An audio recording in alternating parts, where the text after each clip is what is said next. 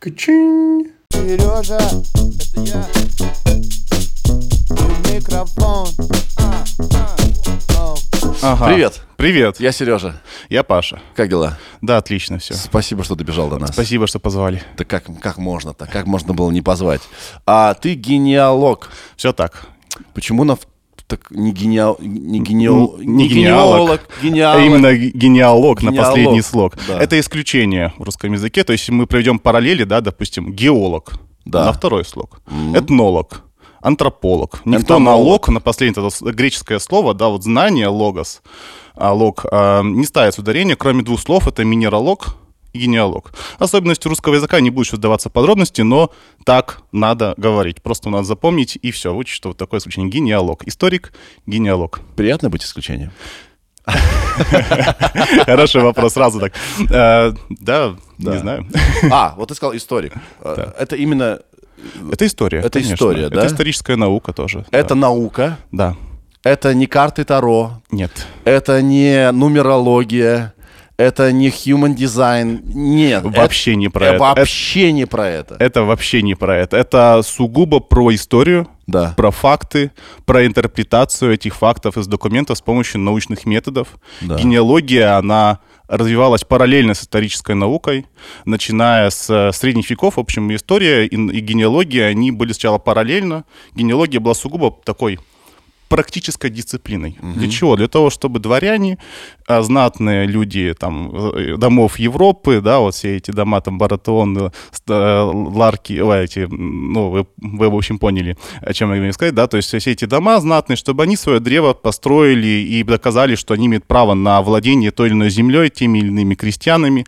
Для этого и существовала генеалогия в средние века, она так зарождается. Это А, потому что там было древа. наследственное право. Конечно, надо было сказать, что ты из этого дома, что ты претендуешь на эти э, земли, да, на это звание, на этот статус в обществе. Генеалогия была сугубо практическая дисциплина, она была связана с геральдикой, наукой о гербах, да, поэтому каждый род имел свой герб.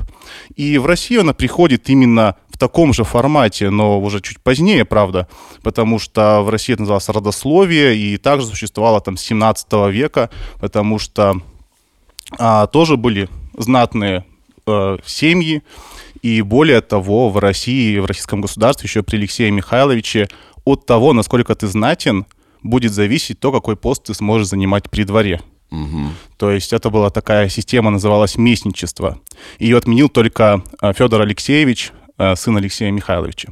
И это конец 17 века, незадолго до Петра Великого. Но тем не менее, то есть это тоже, по сути дела, генеалогия, это знать, от кого ты произошел. Но это для людей знатных, для людей простых это было ни к чему. Вот. Короче, это было для знати. Это было тогда, когда это было еще и законом, да, э, обусловлено. Но сейчас-то кто, кто эти люди, кто хотят знать э, до седьмого колена, откуда они? Это вот такой очень хороший вопрос и, на самом деле, сложный, да, кто и зачем, да, узнает свою родословную сегодня, а это становится прямо, ну, очень популярным в России. Я занимаюсь генеалогией уже почти пять лет, Да. и именно профессионально, и я прямо вижу этот всплеск интереса. Когда я вроде начинал, так это, это было, да, это было популярно, люди обращались, но это было так относительно нишево. А сейчас это прямо становится очень популярно и очень мейнстримно, я бы так сказал даже. И многие задаются вопросом, а зачем люди обращаются к своим корням, к своим истокам. И здесь очень можно по-разному ответить на этот вопрос. Это вопрос, не знаю, в стиле, что такое любовь, э, что такое любовь, да, поч- почему люди изучают свою родословную Ну, понятное дело, что можно разными дорожками прийти, да, к этому вопросу. Но э, по твоим наблюдениям, это чаще что? Вот э, по моим наблюдениям я пытался так даже систематизировать в своей голове это, почему люди обращаются к своим корням. И вот приведу пример. Мы недавно делали фестиваль семейной истории, называется он «Гентех» в Республике Башкортостан. Гентех. Гентех, да. Вот, вот такое у нас название. Так. Эм, не расшифровывается, кстати, никак. Просто не то, чтобы это там генеалогические технологии, это просто, Генеалогические технологии России. Нет? просто, Просто гентех. просто гентех. Звучит здорово. Да. И вот мы перед этим гентехом выступали на книжной ярмарке, назывался он, по-моему, Китаб Байрам в Уфе. Это было такое приятное очень время. И мы там тоже читали лекцию на книжной ярмарке про генеалогию. И собралось несколько людей. И вот один мужчина нас спрашивает. Говорит, я изучил свою родословную до 18 века. Я нашел 8 поколений своих предков, прямых предков. зачем я это сделал. Внимание, вопрос. Зачем я это сделал? Минута пошла. Да, и, а мы такие, ну, не знаю, а что вас подвигло, собственно, да? То есть он, он, он уже сделал, он даже не, не, с вопроса начал, он сделал как-то вот, ну, что надо, да? Ха. Вот это была потребность. А потом у нас сформулировать, а зачем он это сделал? И Так. вот это вот очень такая интересная вот история, когда люди пытаются проговорить, зачем они к этому обращаются, и сами себя не могут сформулировать, и этот вопрос, он часто очень звучит. Но я бы сказал так, что для многих людей это такой вопрос долга, что ли.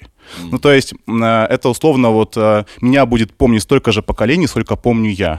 А, то это ради себя люди делают? Э, ради себя в том числе, конечно. Конечно, не без этого. Но вот это немножко, это тоже про себя, но, но еще и про предков, что эти люди жили. Да. Да. Они были. Почему мы их имена забыли? Они же жили не так давно. Это мы не говорим не, не там не про верхний палеолит, мы говорим не про не знаю не про римскую империю, мы говорим про период российской истории там 200 или даже столетней истории. Да. И уже здесь теряются связи, и люди понимают, что ну как-то надо знать имена, надо знать, где кто похоронен в том числе, надо знать, чем люди эти занимались, кто они были. Ага. И вот это такой вот долг перед предками, да, что надо... Даже мы называем это процесс восстановления родословной. Мгм. То есть она, она как бы есть у каждого, но она потерялась. Это вот по- потерянная а, связь, да, ее нужно восстановить. Поэтому даже многие компании, ну, там, у нас проект «Жизнь», по называется так, восстановление родословной, ну, как-то так, да, звучит это, может быть. Ну, сейчас, может, по-другому, но раньше так это было. Вообще И- это довольно естественная потребность знать а, свои истоки, корни, да? Как будто Конечно. бы это а, действительно, ты даже действительно не понимаешь, зачем ты это хочешь знать. Но то, что ты хочешь это знать, ты это абсолютно точно как бы осознаешь внутри себя. То есть это типа какой-то инстинкт. Я бы сказал, это, ну, не знаю, я не верю в там, какую-то там генетическую память, все остальное это так. Но я могу сказать следующее. Я считаю, что, э, я вижу, что генеалогия, на самом деле, это знание о своих предках, оно было естественным для людей всегда. Да. А Мы говорили с вами про генеалогию как про дисциплину специальную. Я говорил, что это для дворян. Ну, то есть для тех, кто знатный, это до 20 века. Да? Для людей простых это было ни к чему. Эти гербы, ну, там, ты не имеешь права на герб вообще, в принципе. Да, хочешь, сейчас можно нарисовать себе все что угодно, в общем-то. Да. И даже зарегистрировать Можно его купить можно. титул. А, наверное, да, да. Не знаю, не интересовался этим вопросом напрямую, но вроде как я думаю, что можно Бро, это сделать. а, у нас на дважды два было шоу Рио Ага. ТВ, и а, директор дважды два Ром Саркис ну, ну, на тот момент, а, он до работы на дважды два продавал титулы. Ого. За несколько лет не продал ни одного. Но продавал. Ну, хорошо, что была такая услуга, спрос, видимо, э, не, не, не сформировался. Поэтому прав- Ну прав- да. Роман, было сказать, пытался продавать титулы, а не продавал. Да. А, Возвращаясь, да, к нашей теме, то есть, а, ну, как бы это не значит, что крестьяне, вот, да, что люди, которые не умели писать и читать, как правило, это не значит, что они ничего не знали про своих предков. Они как раз-таки знали и, по всей видимости, очень хорошо И знали даже, имена. да. Они, наверное, вообще считается, что в культурах, которые не знают письменности, память поколений, она очень глубокая на самом деле. В традиционных культурах а, она может доходить на как раз 7-8 поколений. Это было нужно в том числе, чтобы избежать э, близкородственных браков. Это такая тоже практичная история, но еще и история таких семейных каких-то легенд, которые рассказывались, видимо, у очага зимними вечерами.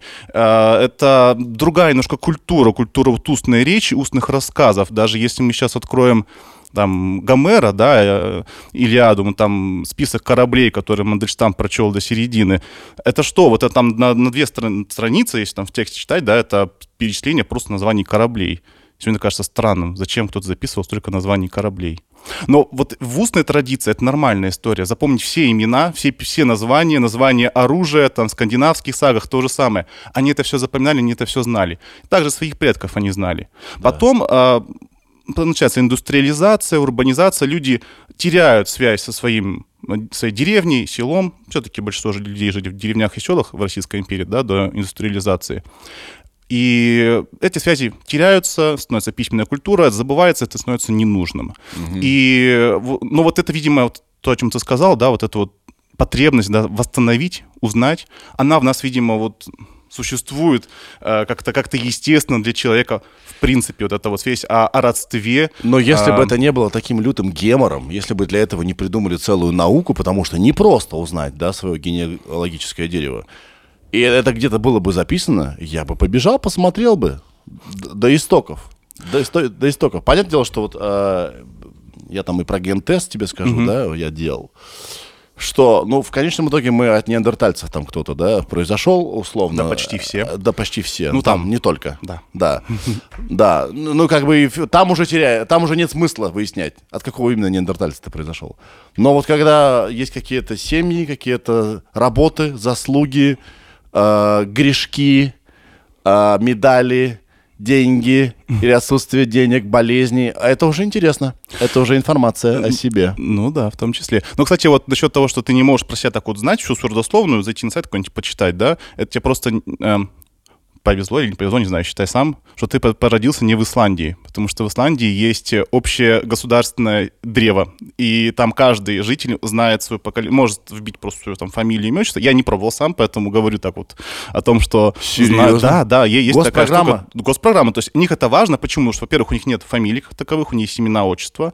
Во-вторых, Исландия жила довольно а, далеко от всего мира, у них не было притока новых, новой крови, скажем так. Поэтому для них важно понять, в каком вы родстве друг с другом состоите. Там, опять же, практический вопрос, к чему мы возвращаемся. Поэтому у них на государственном уровне есть э, древо для всего государства, построенное, восстановленное. Куда? И это- До, до, до куда? а, это чуть ли не до 11 века. Я не знаю точно, по-моему, это точно до средних веков, это точно сильно больше, чем может претендовать э, наш с вами э, сог- э, согражданин, да, вот, э, в, в России. Ну, в России это в среднем там до 18 века уже очень хорошо. Окей. А там вот мой вопрос. подальше, по-моему. До куда я могу копнуть? Зависит от того, какие регионы. Тут все очень сильно варьируется от того, кем были предки, где они проживали. Потому что сохранность, она варьируется от региона к региону и от э, сословия к сословию.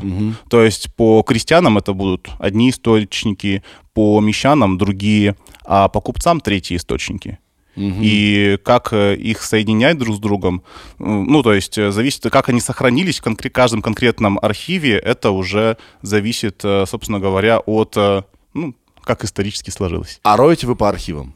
Да. И Ар- другого пути нет. Никакого другого пути нет. Архивы могут быть в том числе, кстати, оцифрованы, то есть это процесс идет. А, Есть э, базы, есть э, разные источники, литература есть, много разных источников, но все равно это всегда восходит к архивному документу, к его прочтению и корректной интерпретации. Да, хорошо. Прежде чем я спрошу тебя, с чего начинается это все, как первый шаг, куда можно ли самому или лучше идти к кому-то, а, фамилия. Да, вот это очень как бы важный, существенный якорь для поиска родства, правильно? Фамилия вообще, вот что такое фамилия? Она когда у всех появилась и как вообще это произошло? Скажи мне, пожалуйста. Отличный вопрос, но его можно на отдельную тему, на самом деле, разбивать. Нифига А, себе. Да, там... Отдельный подкаст? Отдельный подкаст можно делать про фамилию. Зовите с удовольствием. Приду. Итак, вы, кстати, посмотрите или часть я первую нашей Да. встречи. а, Так что- В этой части мы говорим про фамилии. Да. Нет, э, если, если возможно, в общих чертах описать. В общем, это, конечно, возможно. Фамилия — это вот то самое родовое имя, да, которое закрепляется за каждой конкретной семьей в абсолютно свой период времени. А, объясню, что имею в виду, да, то есть это вот родовое имя, скажем так, условно, это вот вообще восходит это к римскому слову, фамилия, которая представлялась вот там патрона и так далее. Мы не будем вставаться в такую лингвистическую сторону, мы как бы, как ее понимаем все. Это когда в документе у человека написано имя, отчество. В России традиция писать отчество существует с э, средних веков, поэтому она была все отчества были всегда. Фамилии не было. Вот. Имя, отчество и вот эта третья часть это фамилия. Вот э, мы ее и, и имеем в виду, да, как единицу, которая, ну, как, когда она появляется. И вот здесь происходит вот что. У крестьян, особенно у крепостных крестьян, особенно у тех крестьян, которые жили в тех регионах, которые были давно э, заселены, скажем так, э, славянами.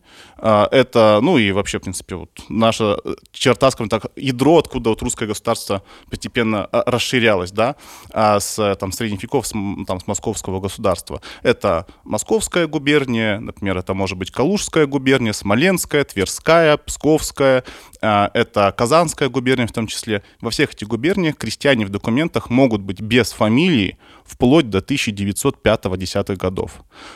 Там, Удачи в поисках. да, искать их очень сложно бывает. А как тогда искать? А мы ищем по именам, отчествам. Это очень тоже важный момент. Мы ищем имена, отчества, это есть. Фамилии не указывать. Например, может быть указано так. Иван Петров. Все. А Петров в данном случае это не фамилия, это полуотчество. То есть Петрович, вот это вот полный суффикс, это для тоже привилегированных сословий. Для людей попроще были полуотчества. Поэтому то, что у меня фамилия Пименов, на самом деле это бывшее полуотчество, это сын Пимена. Пимен это крестильное имя.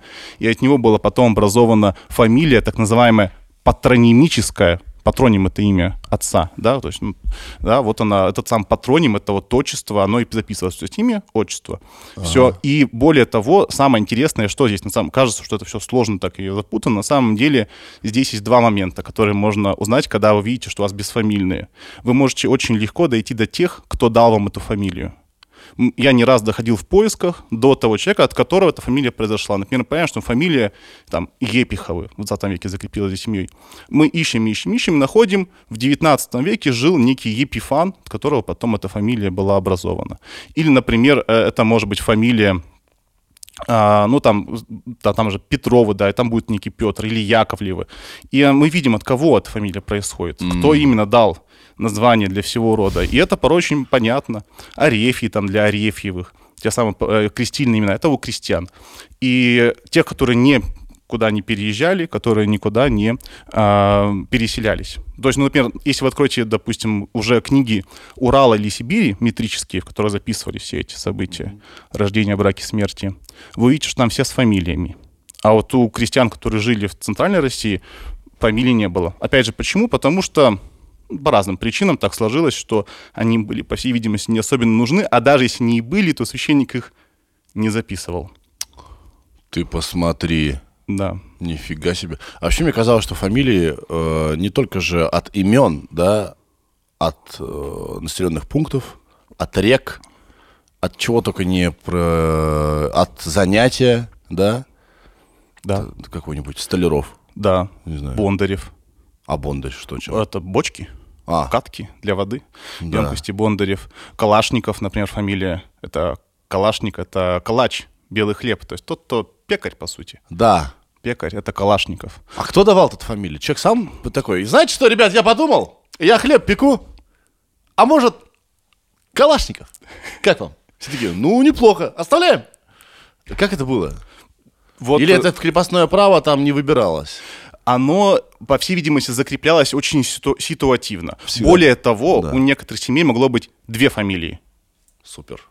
Они могли чередоваться. Причем одна, вот еще и были мирские имена, ты правильно все перечислил. География становится названием для, ф- основой для фамилии. Это ремесло, Да. еще и прозвища. Еще бывают всякие обидные фамилии. Да, да, которые да, да. так нелицеприятно звучат немножечко, да, там Тараканова, на- например. Кажется, что ну, ну, что-то как-то не, как будто неудобно, хотя на самом деле абсолютно нормальная фамилия от кого-то там прозвище Таракан. Почему оно закрепилось? Честно говоря, у меня ответа нет на это вопрос. Сколько наблюдал, то есть это как Живучий. будто бы просто... Иммуни- может быть, Иммунитет может быть, они, да, как... как просто ничего не берет человека. или, да, оберег. Это действительно оберег, что вот не- А. неглядно, например, да, что вот ребенка называть таким именем, чтобы там все, то есть, не знаю, там, что он дурак, но он умным должен быть, наверное, с таким именем, потому что у него оберег на, ну, то есть, ну, так. Ты знаешь, сейчас а, я примерно похожие вещи наблюдаю вот э, с- с- в своем окружении. Люди дают, условно, оберег именами. Да, Да, у меня, у ребенка отчество Иванов. Да, а, фамилия Шелупонькин. Но его будут звать как-нибудь... Как, какое имя можно придумать? Марсель. С таким-то именем этот человек пойдет дальше. Я понимаю эту логику. Мгм. да, вот она такая. И У меня причем- даже вот сейчас в соседнем, э, значит, э, э, как сказать, в комнате сидит сын. Ага. У меня был видео, когда я говорил, что Вань, я назвал тебя слишком просто. Ты с, так, и с именем Ваня ничего не добьешься в жизни. Ты теперь JW. И я снял одно нахрен видео с JW, и его до сих пор, э, в год это было снято, ему сейчас уже 9, д- называют все JW. Это действительно обладает энергией, Да, слово. Конечно, Ну, второе имя. Да. И, и более того, это было абсолютно нормально иметь два имени. Крестильное, которое такое условно официально, но я не буду на это вдаваться в подробности, и мирское какое-нибудь прозвище еще. И эти двойные имена прямо в источниках фиксировались. Он может быть там Иоанн по крестильному имени, а по мирскому какой-нибудь Барсук, например. А потом этого, этого имени Барсук, потом Барсуковы происходят. А они могут еще быть и Ивановыми, потому что он еще и Иваном был. И в разных источниках они будут быть то Барсуковы, то Ивановы. И ты сидишь и такой, ага. А вы еще, ну, и, знаешь, знаешь что, я встречал э, семью, у которой было четыре фамилии в один и тот же период. В разных Одна из них, одна из них Жадиновы? Нет. Но могла бы быть. Ладно, извини, Они действительно, да, они со- собирали эти имена. И это, видимо, тоже такой момент, что Интересно, ты говоришь имена, не фамилия. да, имена именно собирали, а потом от них уже фамилии происходили. Они их собирали, эти имена. А, чем больше у тебя имен, тем больше у тебя покровителей. Причем из самых разных сил, и языческих в том числе. Это вот тот самый э, двойственный рели- религиозный синкретизм. Да, христианство приняли, но традиции народные, они никуда не исчезли. Они продолжали существовать долгое-долгое время, и, в общем, такие имена у нас поэтому и были. И поэтому наш комплекс имен славянский, он крайне богатый на самом деле. Вот, от- ну, не только славянский, да, вот ру- русский комплекс антропонимический, он крайне богат на разные имена. И можно прям смотреть историю одного имени и просто удивляться, как она вообще То есть существовала, вообще можно бытовала. книгу писать по каждой фамилии. Коне- Конечно, да. Ну, по каждой это сложно бывает, но можно, да. И мы, в общем, пишем историю фамилии в каждом исследовании. Мы всегда описываем, как фамилия была образована, чего. Смотрим словари аномастические и так далее, да. Все это изучаем. И я все еще не задам этот вопрос, с чего начинать, но сейчас я к нему под- подойду.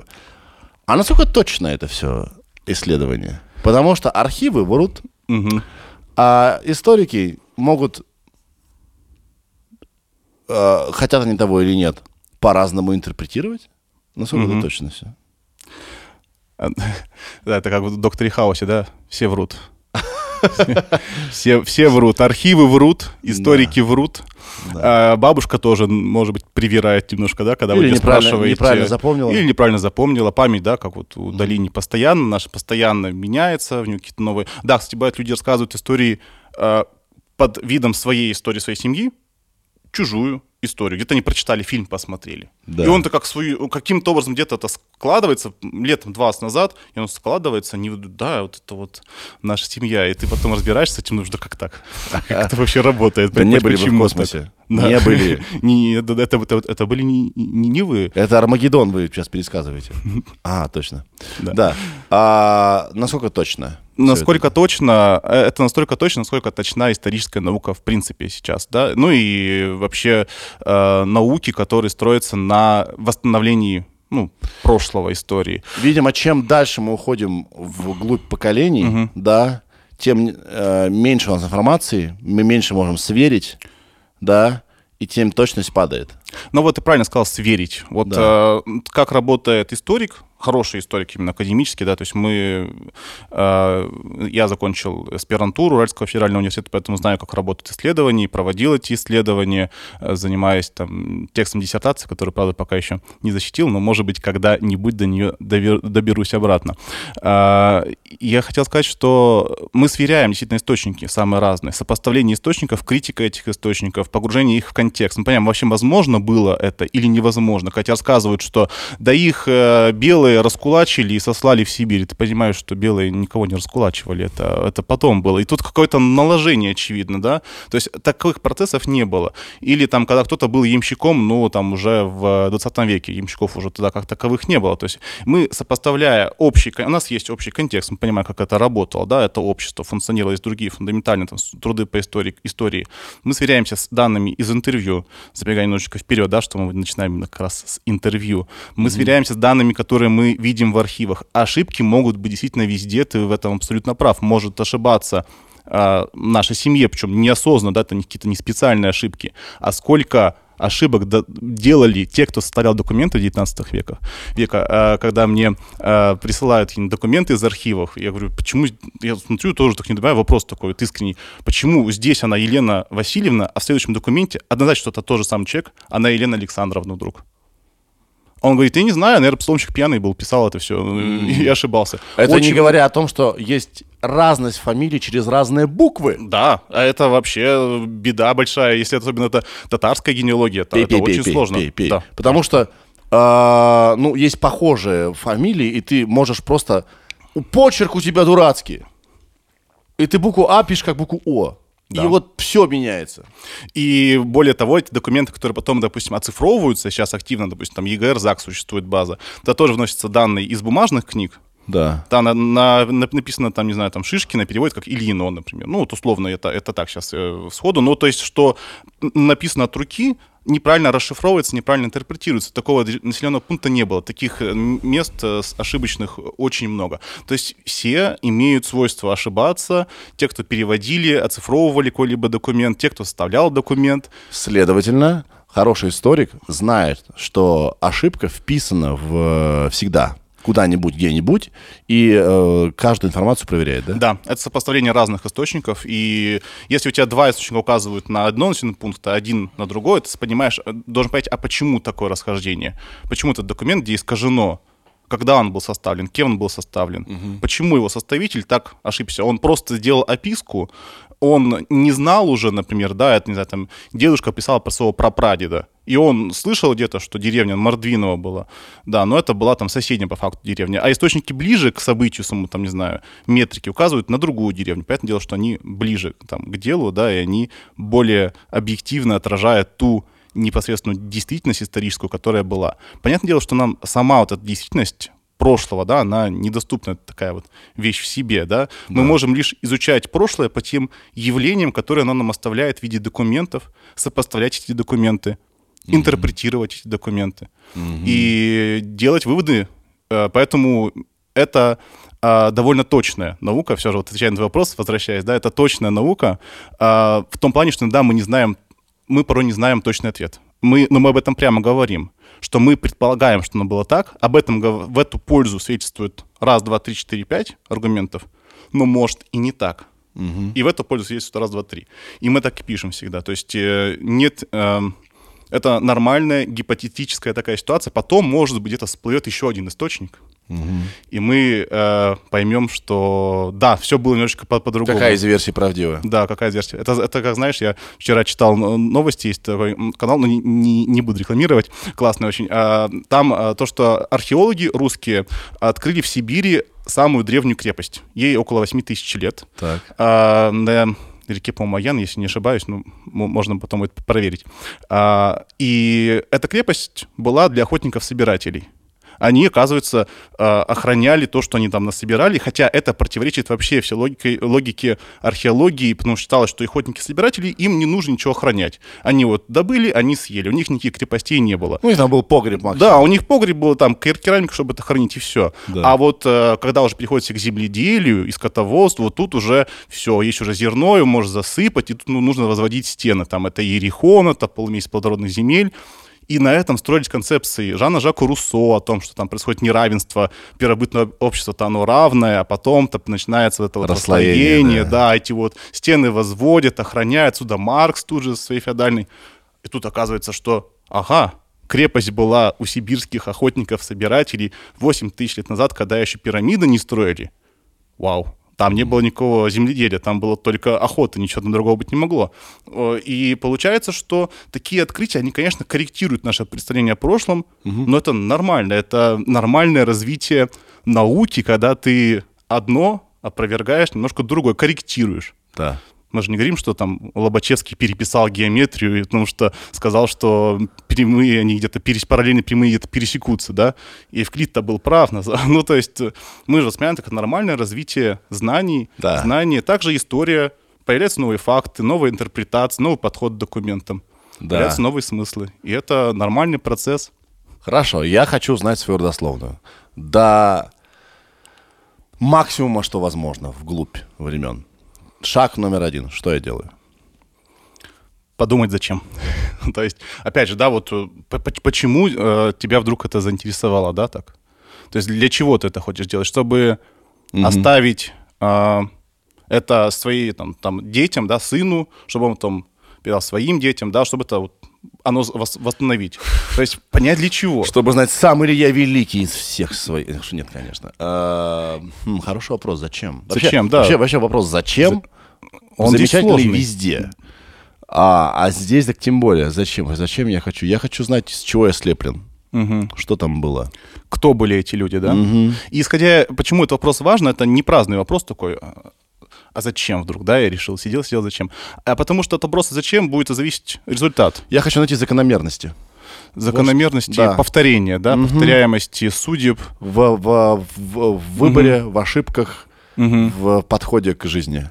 Интересно. Интересно. Интересно, вот э, какой жизнью жили мои предки, с чего они начинали, что имели, к чему пришли и так далее. Очень сложный запрос. Ну, знаешь ли, непростой человек. Да, непростой, человек, не, непрост- непростой запрос. А, а- а почему он непростой? А Потому что а, архивы тоже то надо понимать. Они составлялись кем? Бюрократами, которых мы не любим так всех страшно. Да. А что про нас интересно бюрократам? Родился, деньги, Да, налоги, налоги, э, э, суде- судимость, судимость, рождение детей, супер, смерть, э, воинская повинность, да, воинская повинность, обязательно. конечно.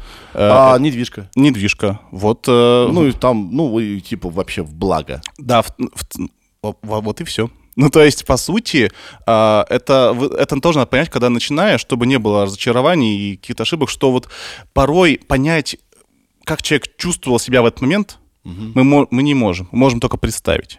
Но иногда документы раскрывают неожиданные подробности. Но это удача. Сохранились такие документы? Или их просто не было? Возможен тот вариант. Если семья жила скромно и спокойно, скорее всего, вот именно вот такой скромный учет бюрократии для них был свойственный. Да. А если не были какие-нибудь яркие люди, там сжигали помещичьи усадьбы, Да. их водили на, на- на допросы, вот тут можно узнать побольше подробностей про них самих, про их окружение а, с поправкой на то, что эти документы составлялись другими людьми. То есть а, парадоксальным образом мы узнаем историю своей семьи не а, так, как они бы, как наши предки бы себя, наверное, представили, как они бы нам о себе хотели бы рассказать, а то, что осталось о нашей семье в архивах и в документах. Вот, и это такой важный момент. А, Поэтому э, можно немножко вот опять Да. же вперед забегу. Третий этап у нас будет, да, вот на- начали зачем, потом будет у нас через шаг домашний архив. Поэтому так важно сохранять домашний архив, письма, дневники. Это то, чего точно нет в архивах. Ваши переживания вашей бабушки по поводу какого-нибудь романа в 1938 году вы в архивах не найдете. А у себя в семье очень даже найдете. И Разве можно без ее разрешения читать это? Ну, ну, надо поговорить, спросите. Ну, вообще, главное, объясните бабушке, чтобы она это не сжигала. Вот это самое главное, потому что очень часто это сжигают, и очень, и- ну и все, эта информация полностью утеряна, вы ее никак не восстановите. Нигде нет архивной копии письма вашей бабушки, только если она не была, не знаю, графиней. Может, тогда что-нибудь и будет. А так, конечно, нет. Э, Мне, я видел чудесные документы из домашнего архива, просто потрясающие, изумительные. Дневники деда, написанные собственноручно в 1924-1927 годах. Как он там а, любил, как он там страдал, а, Круто. общался со своими братьями и сестрами. Их имена тоже уже в семье забыты, это очень давняя история. Да, я понимаю, что мой запрос, он про э, звучит, как будто бы он про чувства, но на самом деле, сколько человек раз, я вот, допустим, разведен, да, и второй раз женился. Вот мне интересно, это такое часто бывало в нашем роду? Может быть, это какая-то некая закономерность, например. Потом мне хотелось знать, а что у нас с достатком? Мы вообще как? Мы предприимчивые ребята были всегда? Или, или нет? А, ну, плодовитые мы или нет? Хотя с- со стороны папы и мамы, да, как кажется, что да. Вот сейчас, через, ну, то есть, следующее поколение, там плодовитые. А да, а что было в веках? Это тоже информация. Это тоже информация. Хорошо, я так понимаю, что шаг номер два, который мы пропустили, это интервью. Да.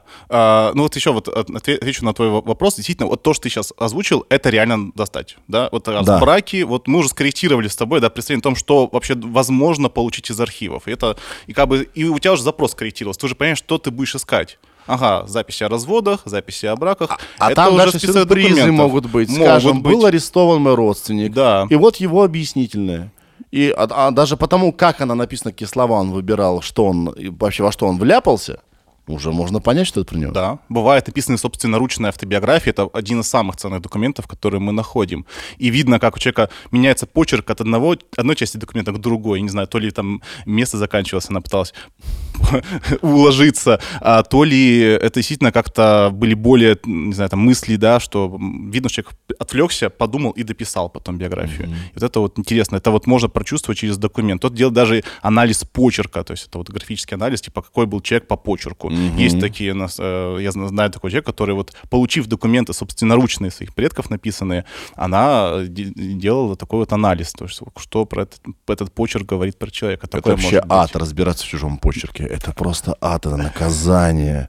Особенно какой-нибудь псаломщик в церкви. Ох, мы сидим порой часами, думаем над тем, что это за буква и что это за деревня такая. Да. Да, у нас прям целым коллективом собираемся, думаем, как, что тут написано? Я однажды услышал где-то, что если человек в своей, э, в в своей э, почерке чередует строчные и... Господи, я даже забыл, как называется. И я, я, я понял, ну, в общем, строчные Если и он пишет то, ну, как первоклассник, Да, то, как двенадцатиклассник, то Ага. прописными, то строчными, я не знаю, как правильно, то это признак шизофрении, вроде как. Ого. И я с тех пор, когда я пишу и начинаю миксовать буквы, я говорю, а, не-не-не, я сейчас я перепишу.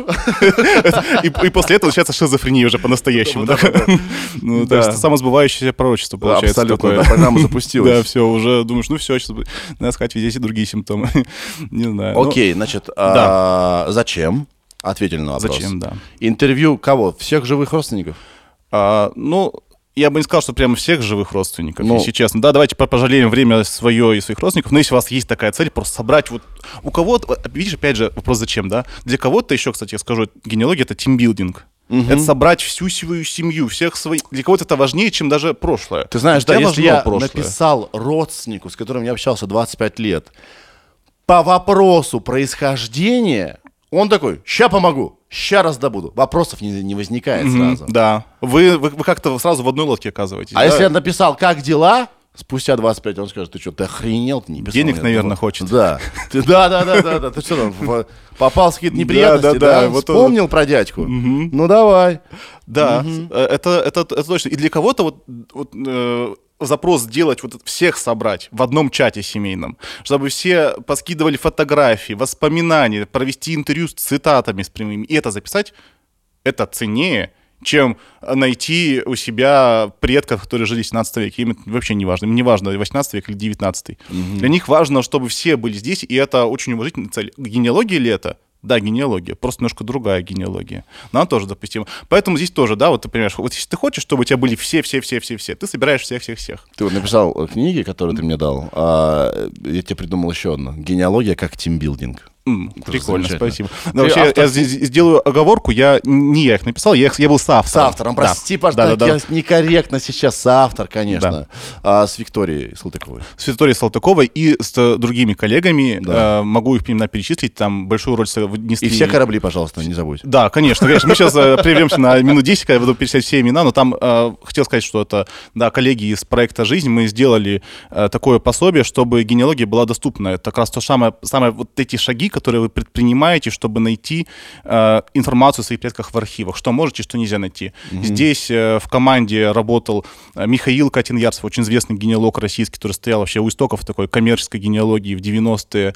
Э, здесь э, мои дорогие коллеги, там Диана Примак, который очень известный генеалог. Целая Э, команда написана Да, целая практиков. команда. Конечно, это именно те советы, рекомендации, которые мы, э, что называется, выработали на многолетней практике в коммерческой генеалогии. Вот компания «Проект жизни» мы восстанавливаем истории многих семей. Сейчас у нас 140 семей восстанавливается история. Это в- и в активной работе. Еще там многие уже готовы. Ну, это, э, в общем, большой довольно объем. И мы пон- понимаем, что это очень сложный процесс, он очень нетривиальный, и запутаться это- здесь очень легко. Это не совсем предлагаем. книга. Я читаю, что это интерактивная пошаговая методология Да. генеалогического поиска для самостоятельного исследования истории семьи. Да, то есть это прямо вот вы открываете, смотрите, что мне надо сделать в первую очередь. Ага, вот это. Какие бывают архивы? Архивы бывают федеральные, региональные, муниципальные. Ага, супер, разобрался. Какие документы могут быть про Первую мировую войну? Мне прадед участвовал в Первой мировой войне, была такая семейная легенда. Что я про него могу найти? Ага, я могу найти про него документы о том, что он был ранен, документы о том, что он попал в плен. Например, на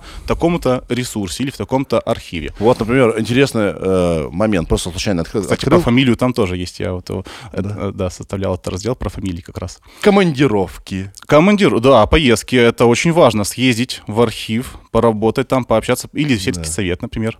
Блин, прикольно. Деревню посетить. То есть это не сходить. книга о генеалогии, а это инструкция. Это инструкция, да. Это прямо такое э, гайдлайн.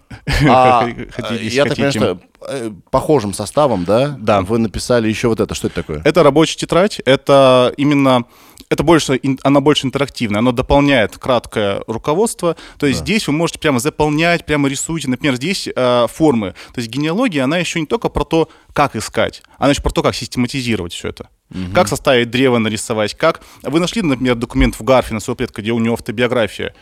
Как этот шифр-то сохранить, как это потом не потерять? Создаем герб. Да, ну, можно в том числе и этим.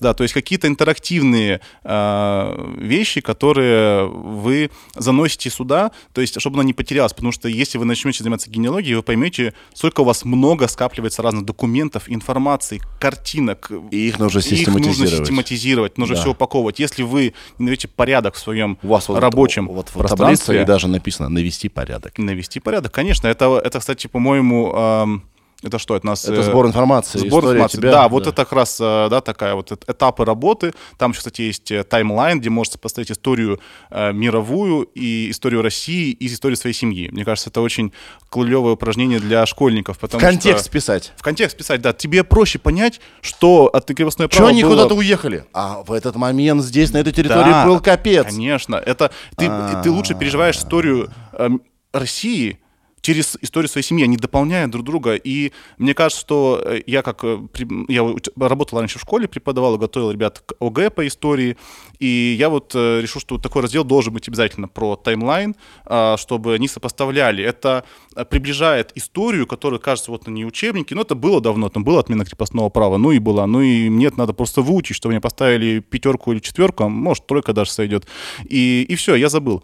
А когда ты понимаешь, что в это же время твои предки, узнав об этом манифесте, начали готовить покупные платежи, да, там перешли в временно обязанное состояние, когда ты видишь метрики написано временно обязанный крестьянин такого-то помещика, ты уже по-другому воспринимаешь а, эти события, они перестают для тебя быть просто какой-то абстракцией. А, про войну Великую Отечественную, когда мы видим эти документы, наградные листы, конкретные бои, это тоже перестает быть чем-то, то, что было когда-то, там вот эти вот Ты начинаешь думать, так, погодите, он получил медаль вот в этом бою. А когда он был, где он был, почему Да, он да, был? да. Что это за фронт? И ты Да. уже начинаешь больше знать, да, про историю страны. Оно ближе к тебе, оно, оно как бы становится как бы вот э, частью... Это как вот музеи раньше были такими просто витрины, да, вот Да. по- положили туда вещи, и все, ходи смотри. А сейчас музеи не интерактивны, то есть они тебя вовлекают в процесс. И вот генеалогия, она вовлекает в процесс э, юных ребят, которые учатся в школе. И, э, тетра- тетрадь рабочая не для школьников, в принципе, она не, не так э, представлялась да, в нашем замысле, но в моем э, понимании она и для них в том числе очень полезная может быть, потому что э, вообще, кстати, очень много проектов сейчас по генеалогии делают в школах, и это очень здорово. И ребята прямо находят документы, они их показывают, делают эти вот проектные работы. Сейчас там по новым стандартам должны быть обязательно э, проекты. И генеалогия прекрасное поле для того, Супер. чтобы сделать проект, чтобы не какой-то там, не знаю, там... Потому что оно про что-то- тебя. Да, оно, оно про тебя, это то, что останется в семье, это то, что Не, не, ну просто ре- ляжет на полку, что Я еще понимаю, сделал. почему так, э, так э, тянет людей в, в эту тему, потому что она, она про меня, Да, она не про кого-то, не про какие-то события какие-то, которые там произошли, а они про меня в этих событиях. Да, почему я такой, да, как, как, э, как сложилось, то есть почему я здесь, почему я родился, не знаю, в Екатеринбурге, например, Ага. а не в Калуге. Ага. А потому что, собственно Прадед-то говоря, мой. да, они вот... Натворил тут. прадед, кстати, там не, не жил, чуть-чуть севернее жили. Да. Я не имел в виду Подневьянск. Прадеда. А, прадеда. А что такое намастика? А намастика это самая вот история фамилии, да, Да? то есть это, по сути дела, намастика это раздел на стыке лингвистики и истории, который Похоже на какую-то историей... хирургию, честно Э, говоря. Да, но вообще это антропонимика, если быть точнее, потому что намастика — это дисциплина, которая изучает все названия, в том числе топонимику, там реки названия, села, деревни, а антропонимика, она именно чеческие имена собственные. Фамилии, имена, отчество. У меня любимый стикер-пак в Инстаграме. Это ругательство реально существующими местами в, в России. Сейчас, Ир, я, прости, я буду тебе э, сейчас слать эти, эти, эти гадости. Но, м, то есть это не придуманное. Да, просто чтобы видеть. Допустим, село День Добрый. А, а, хутор Жирный. А, Деревня Мда. Да, да. Ну, ладно, Озеро так. Говняка. Прости, пожалуйста. А, Тут матер. да. Н- Нельзя, да? Река Кек. Ну, там, э, там э, озеро Ага. Нихуяров. А, се- Село снова здорово. Прикинь. А, Гандон. М, Почему нет? А что, причем что это, я даже не понимаю. Видимо, какой-то населенный пункт. А, И река Песучек. Ну и так далее. Обожаю. Фантазия это на- народная, она такая крепкая. Вообще. А вообще интересно э, еще про фамилии. Можно немножко вернемся? да. Мы же так, не то, что мы прыгаем немножко с темы на тему, мы же так Мы- в формате Кто, живой он- беседы. кто нам что скажет? Ну вот и все, супер. Да. А, бывает, вот упом- упоминал Татаракановых как такую фамилию. Да. Ну, да, на самом деле, это нормальная абсолютно фамилия, Да. но куда прикольнее фамилии нецензурные. Вообще-то были прямо, прямо такие фамилии, которые сейчас не встретишь. Например, э, много раз э, находил, ну, не много раз, несколько раз находил семью с фамилией Пердуновы. Например, смотришь просто перепись ну, там живут, и причем целый, целый род, вот Ага. они Пердуновы, э, Махножоповы, например, э, были среди казаков, казаков. То есть, понятно, да, фамилии очень Эти такие люди не явно- выбирали эти фамилии. Они, они, да, они как-то вот отметились, э, и, Да. и вот э, закрепилось как-то за ними. Э, прямо матерные фамилии, они потом пропадают. Да. Они пропадают. э, а еще интересно, когда они там бессуффиксальные, например, на территории там, современной Украины, да, там, или Беларуси очень часто бессуффиксальные фамилии, там просто смотришь, там Иоанн Крыса, например. То есть, ну, это был Ваня Крыса, там, ну, Ага. вот был и был на, на деревне.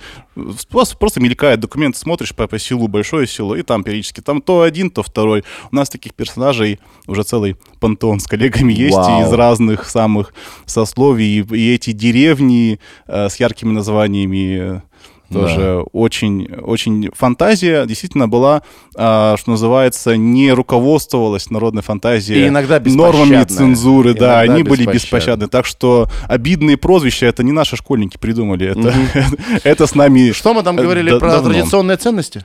по-моему, да. Куда Как-то- более это- традиционно. Как-то так. Куда более традиционно. А, а, Я вспоминал Риутов ТВ, Ага. нашего, значит, директора Рома Саркисова.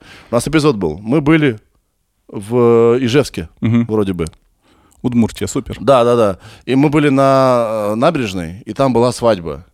И мой персонаж там впервые вы- выпил шампанского, его понесло, он стал веселый. И там была свадьба. Значит, и, и я подхожу к невесте, и что-то мы шутим-шутим, я говорю, а какая у тебя будет фамилия? И она такая... Если я правильно запомнил, я, может, вообще запомнил не то, что было в шоу, но вроде было так. А подходит э, жених и говорит, да Мымрина у нее будет фамилия. Он такой, «На, Мымрина. И он такой, род Мымриных будет жить. Вот это я понимаю. А, Какая бы ни была фамилия, любить ее, гордиться, вперед. У меня есть одна любимая актовая запись о браке, которую я находил, когда просматривал вот эти вот книги за 20-е годы ра- ранее. Там у невесты, э, у, у жениха фамилия Солнышкин, а у невесты фамилия Сучкина. Вот так вот. Такой вот брак. Вот это поворот. Да, вот так 180. вот они сошлись. Супер. Хорошо. А какие методы, кроме архивных поисков, самые действенные? Вот я, а, например, сдавал ген-тест для одной... э, э, Вообще, я даже не понял, это жена просто сказала, плюнь, плюнь. Плюнь, да, и через какое-то время пришли анализы. Мне они были интересны с одной точки зрения, какие у меня есть генетические заболевания. Потому что в этом смысле этот ген-тест дает, ну, как бы мне нужную информацию сейчас. Да. Но там есть, сейчас я прочитаю, кое-какие информация, что-то связано с родством. Но очень все не конкретно. Все вилами по воде. Вот, но... Ох а, уж это наука. да. Какие вот, кроме архивных поисков, еще есть, э, ну, Действенные способы. действенные способы найти, откуда ты?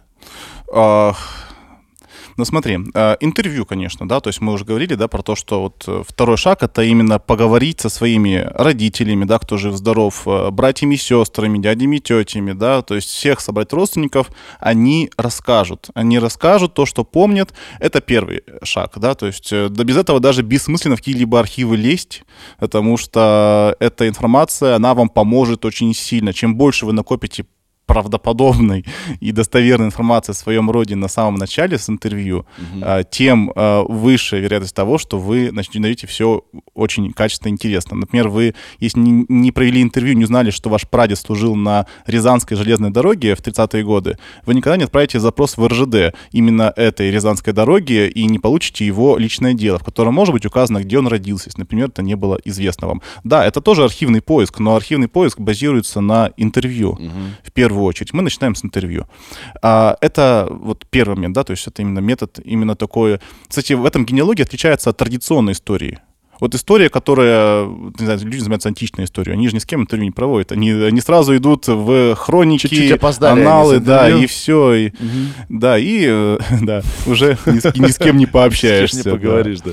Вот. Не, И- ну можно, конечно, в сумасшедший дом отправиться, там очень да, много... там много, там и Наполеон, можно Там, они все познакомиться, и с соответствуют, Юлией там Цезарь, можно да, сразу там. временные, значит, рамки все охватить. Да, но у них у всех почерк, соответственно, да, меняется строчная буква и прописная. Или прописная, как они там, они... Хорошо, Да. сейчас было. Вот. Да. А, Да, что вот, о чем? Да, это интервью. да, Интервью. то, то есть мы начинаем с интервью, это первый момент. Второй момент, а, как ни странно, социальные сети. Вот, например, вы знали, что у вас предки из какой-нибудь станицы, например, там, к- может быть, казаками даже были. Вот про- почему станица? Потому что именно по станицам, кубанским, донским, вот очень крутые сообщества локальные. И там станица Дербенская, и там заходишь, и там мы там фотографии выкладывают казаков этой станицы 19 века. И э, стелу с именами первопоселенцев они туда выкладывают. Просто одноклассники до 2012 года посты. Посмотрите эти документы. Ну, это, это как бы это не архивный документ, да, это вот просто э, э, сайт, но это источник, это источник информации. Вы можете понять, что ваши предки были, оказывается, первопоселенцами этой станицы. И То есть иногда- никуда же идти не надо, просто Никогда открыл- не надо идти, открыл просто ноутбук. открыл одноклассников. Да. Да. Или, например, если фамилия у вас редкая, например, фамилия явно переселенцев из э, там, Киевской губернии в Уфу до революции, и этой фамилии там, в принципе, быть никак не может без суффиксальной фамилии, украинской проис- происхождению, и вы понимаете, что все с этой фамилией из этого села в, Уфи- в, там, не знаю, ну, в Башкирии сегодня, это ваши потенциальные родственники, они там ниоткуда не возьмутся иначе. Просто ищите, и можете с ним познакомиться, пообщаться. Мы иногда, мы знакомим иногда вот так вот семьи, которые уже распались, и в процессе архивного поиска ты их соединяешь. И они, бывает, дают очень важную информацию, которая позволяет вам продвинуться в поиске. Когда у нас тупики, мы начинаем активно пытаться найти тех, с кем можно еще пообщаться, кто, может, что-то лучше помнит и знает. Вот недавно тоже была, тут была тупиковая история, звонили, в общем, сельские советы, где велись такие похозяйственные книги. Ха. да, это вот на всех колхозников записывались. И там в, нужных книгах наших не было. Но в соседнем сельском совете были э, с нашей фамилией, и было тоже отчество. И нам, когда мы сказали, что мы ищем такого-то, такого-то, нам сказали, да, вот у него был брат, это его брат, и у них, у него э, дочь, по-моему, сейчас живая и живет в этом селе. Давайте мы с ними пообщаемся, и она вам что-нибудь расскажет. Да, пообщались, да, все совпало, она нам ту информацию, которая помогла нам дальше продвинуться, потому что там были пять бесфамильные крестьяне. А, то есть это одноклассники, социальные сети, это очень важный источник. Ну и здесь же рядом вот, э, начали с э, тестов генетических. Оно- оно- оно- это тоже источник. Ну вот смотри, да, а, но они завязаны только на активности других людей. Да. То есть если кто-то где-то сдал анализ тоже, чтобы зачем-то, да, Мгм. и он мой родственник, тогда я более-менее могу его э, как бы обнаружить. А если он этого не сделал, ну извините. Ну да. Я вот сегодня зашел, Значит, э, что, я, что я из этого ген-теста узнал? Я узнал, что 75% моих предков русские. А, кстати говоря, следующая тема будет, а как быть, если у меня иностранцев много? Да, тоже вот Мгм, вопрос, где, обсудим. где взять эти Да. архивы и так далее. Они нашли мне 2536 родственников. Но Сколько подтвержденных? да, вопрос, том, вопрос что сразу. подтвержденных. И сам, ну, то есть там вот самое больш- ближайшее родство это четверою... Четвероюродные. То есть у вас тетя. Общий, э, общие прав... То есть, получается, на уровне Я и даже не возьму сейчас это как. троюродные. Это, в общем, где-то на уровне прапрадедов. То есть, вот, допустим, у вас сколько получается? У нас 8 э, прадеду... прадедушек и прабабушек. Сейчас. И- Да, ну, всё- я, всё я нормально. вышел уже, Да. я уже не понимаю, что такое четвероюдерное, я, я, все, я упал в Это получается, да, то есть именно тетя сложнее, с братом чуть полегче. А, то есть это, скорее всего, родство где-то на уровне прапрадедов. То есть у вас 16 прадед, прапрадедов и прабабушек. Да. И вот у кого-то из этих 16 людей, которые имена вам не знакомы, М-м. был брат или сестра. И вот там пошла другая линия. Да. И, возможно, это оно. Но вообще здесь еще совпадения какие. То есть э, я не, это, как бы не биолог, да, я здесь Да. не претендую на какую-то истину, истину последней инстанции. Я насколько п- понимаю сам, настолько и скажу. А, не эксперт в этой области совершенно. А, они смотрят по количеству мутаций, на которые копятся с каждым поколением. И чем у вас меньше э, мутаций, чем меньше у вас разница, тем, Тем ближе ближе, родственники. да, родственники. Потому что все люди, братья, в этом, на этом строится вся, э, вся генетика. Да, Потому абсолютно. что Мы все на самом деле от... а- от Адама и Евы, есть же митохондриальная Ева, собственно говоря. Но это абстракция, конечно, Да. научная, но тем не мы менее все она от существует. э, о- одних и тех же существ произошли. В том Да. числе, да. Да. И э, это, конечно, некоторое упрощение, естественно, но тем не менее, да, мы понимаем, что люди приходят на какую-то территорию определенными группами, да, и, например, если финно-угорские племена проживали на территории Урала э, довольно давно, то русские здесь проживают, ну, относительно, скажем так, да, там с 16 века там началось проникновение, там, первые там новгородцы, потом и так далее, и так далее. А, то есть где-то 16 века. То есть, соответственно, а, у них будет расходиться, да, там ро- родство где-то сильно далеко, хотя проживают они рядом. В общем, это все смотрится, сопоставляется, а, общие некоторые наборы мутаций у одной группы, если они проживают рядом, да, они там э, и плюс-минус, да, как-то взаимодействуют друг с другом, то у них это родство будет ближе, там. И, и вот поэтому все смотрится. Поэтому, конечно, это не факт, что вот четвероюродное родство, это прям ваши где- где-то родственники, это, возможно, чуть даже дальше. Это как бы приблизительно, да, сейчас считается, это далеко. А вот если у вас там выпадают троюродные, вот это уже очень Уже интересно. Это очень интересно. А если потому что это на уровне, ну, двоюродное это прям фантастика. Да. Это где-то у вас кто-то вдруг потерялся, получается, в семье, и оно такое вы- вы- выпадает внезапно. Да. А, кстати, да, двоюродный я, наверное, знаю. Наверное, Да. знаете все-таки, Да. да. А вот если там троюродные, вот это вот сейчас ваш дедушка общий, а четвероюродный брат, сестра, у вас прапрадед э, был брат, да? То есть тут, Да. тут ближе, ну, может, по прабабке. Тут ближе уже, тут ближе можно найти. Если вы изучали свое древо, вы можете сопоставить. Обычно поэтому в, в этих э, сервисах там можно древо тоже нарисовать, и чтобы понять, где вы, собственно, пересекаетесь. Вообще, фамилии-то у вас есть какие-то общие или, э, или нет? А вы эти фамилии, может, не знаете, а эти фамилии выплывут на этапе исследования генеалогического. Например, так может быть. И это уже интересно. То есть это хорошее дополнение. Плюс, ну, когда вы узнаете, какие у вас, там, вы потомок пиренейских женщин, Ну и- вот. или, или вы денисовский человек, по сути своей. Вы это никак не знаете. Информация, которая мне совершенно не нужна. Вы потомок древнейших жителей Европы и женщин Закавказья. Зак- А, зак- слушайте, это интересно. У меня, э, я дарил маме такой тест, и она потомок пиренейских женщин. То есть, видите, у нас немножко... Это по митохондриальной ДНК, насколько я понимаю, не смотрится. И если я сейчас не ошибаюсь, я тоже не берусь какое-то тут прям экспертное заключение давать. Очень важная информация. Ваши предки неандертальцы. А, Это абсолютно тоже нормальная история. Раньше считалось, опять же, переписали историю, получается. Посмотрите на эти дуги набровные. Ну. Можно было сэкономить на этом самом, на кинотесте. сразу, да. понять. Да, то есть раньше считалось же то, что вот были неандертальцы, потом пришли эти кроманьонцы, всех их перебили. Да, потому что они были тупее, Потому что они были тупее, они были грубые, там ничего не знали, ничего не понимали.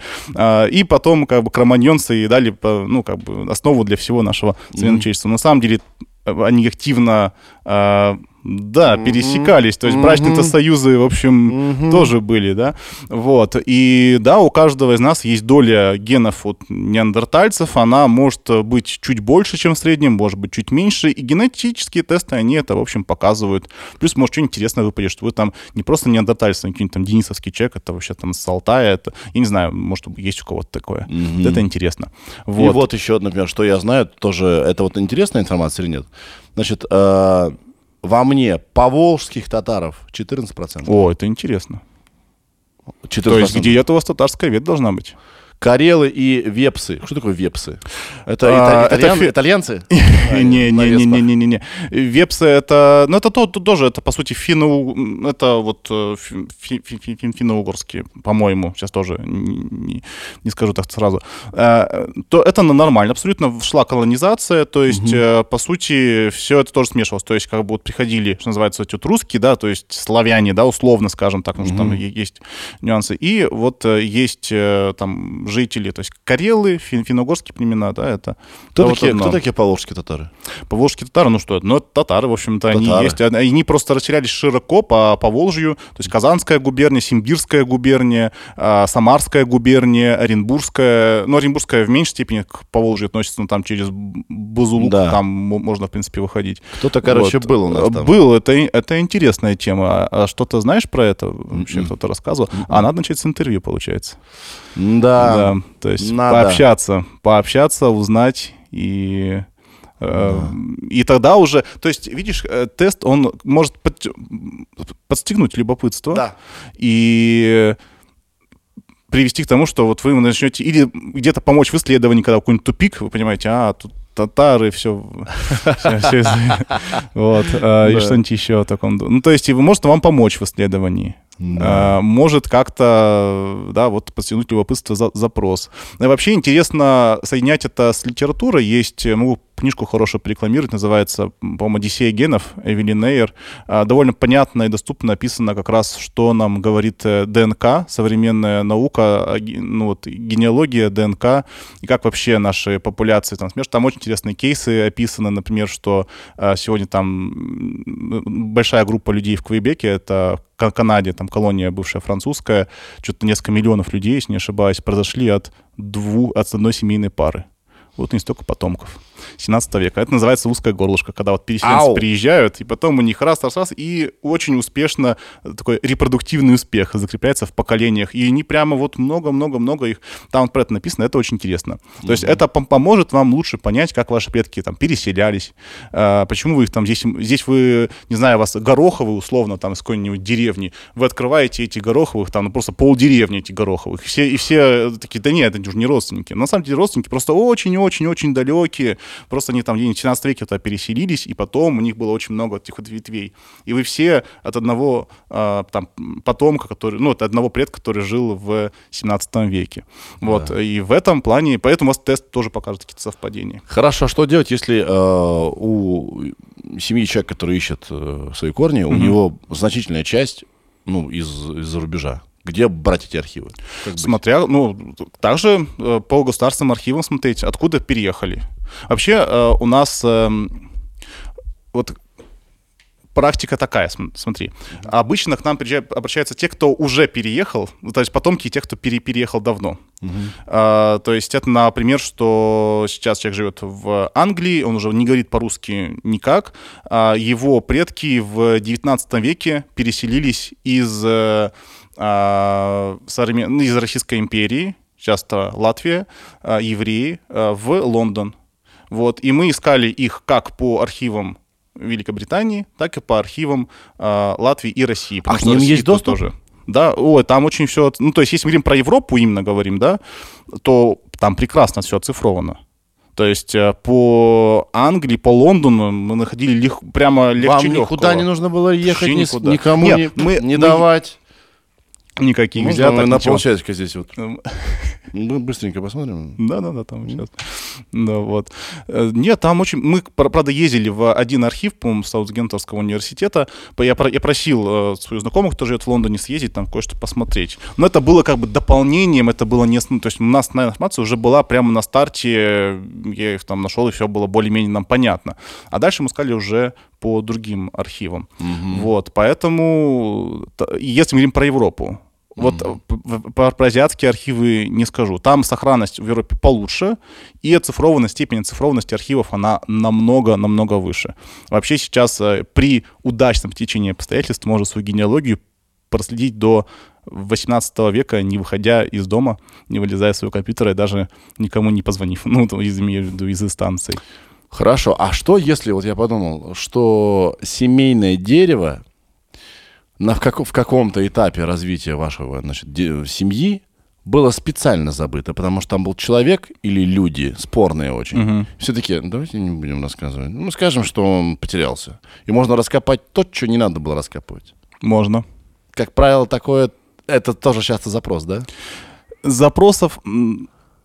Я бы сказал, что это запрос. Что-то там мутят Что-то мои, что-то там, бывает. что-то там утаивают. Хочу знать правду. Да, такое бывает. А, Но вот когда так говорят, как правило, почему-то ничего, э, ну, так, как бы ничего сверхъестественного не находится. Все находится, Ага. наоборот, все очень просто и понятно. Ну, это мой опыт, может быть, это не истина последней инстанции. А бывает наоборот, когда вроде все понятно, а потом такое вылезает, что не знаешь, как это объяснять вообще человеку. Что самое неожиданное вы раскапывали? А, Если это, ну, конечно, без имен, без всего. Да, без имен, без всего. Ну, например, было дело о коллаборации с немцами. Ну, то есть в год оккуп- оккупации, Яй! оккупированные, да, да, и надо было как-то э, вот про это. Потом, ну, в основном связано с Великой Отечественной войной, конечно, все, все истории. А, Там, там как? Там был суд, а, но оправдали человека.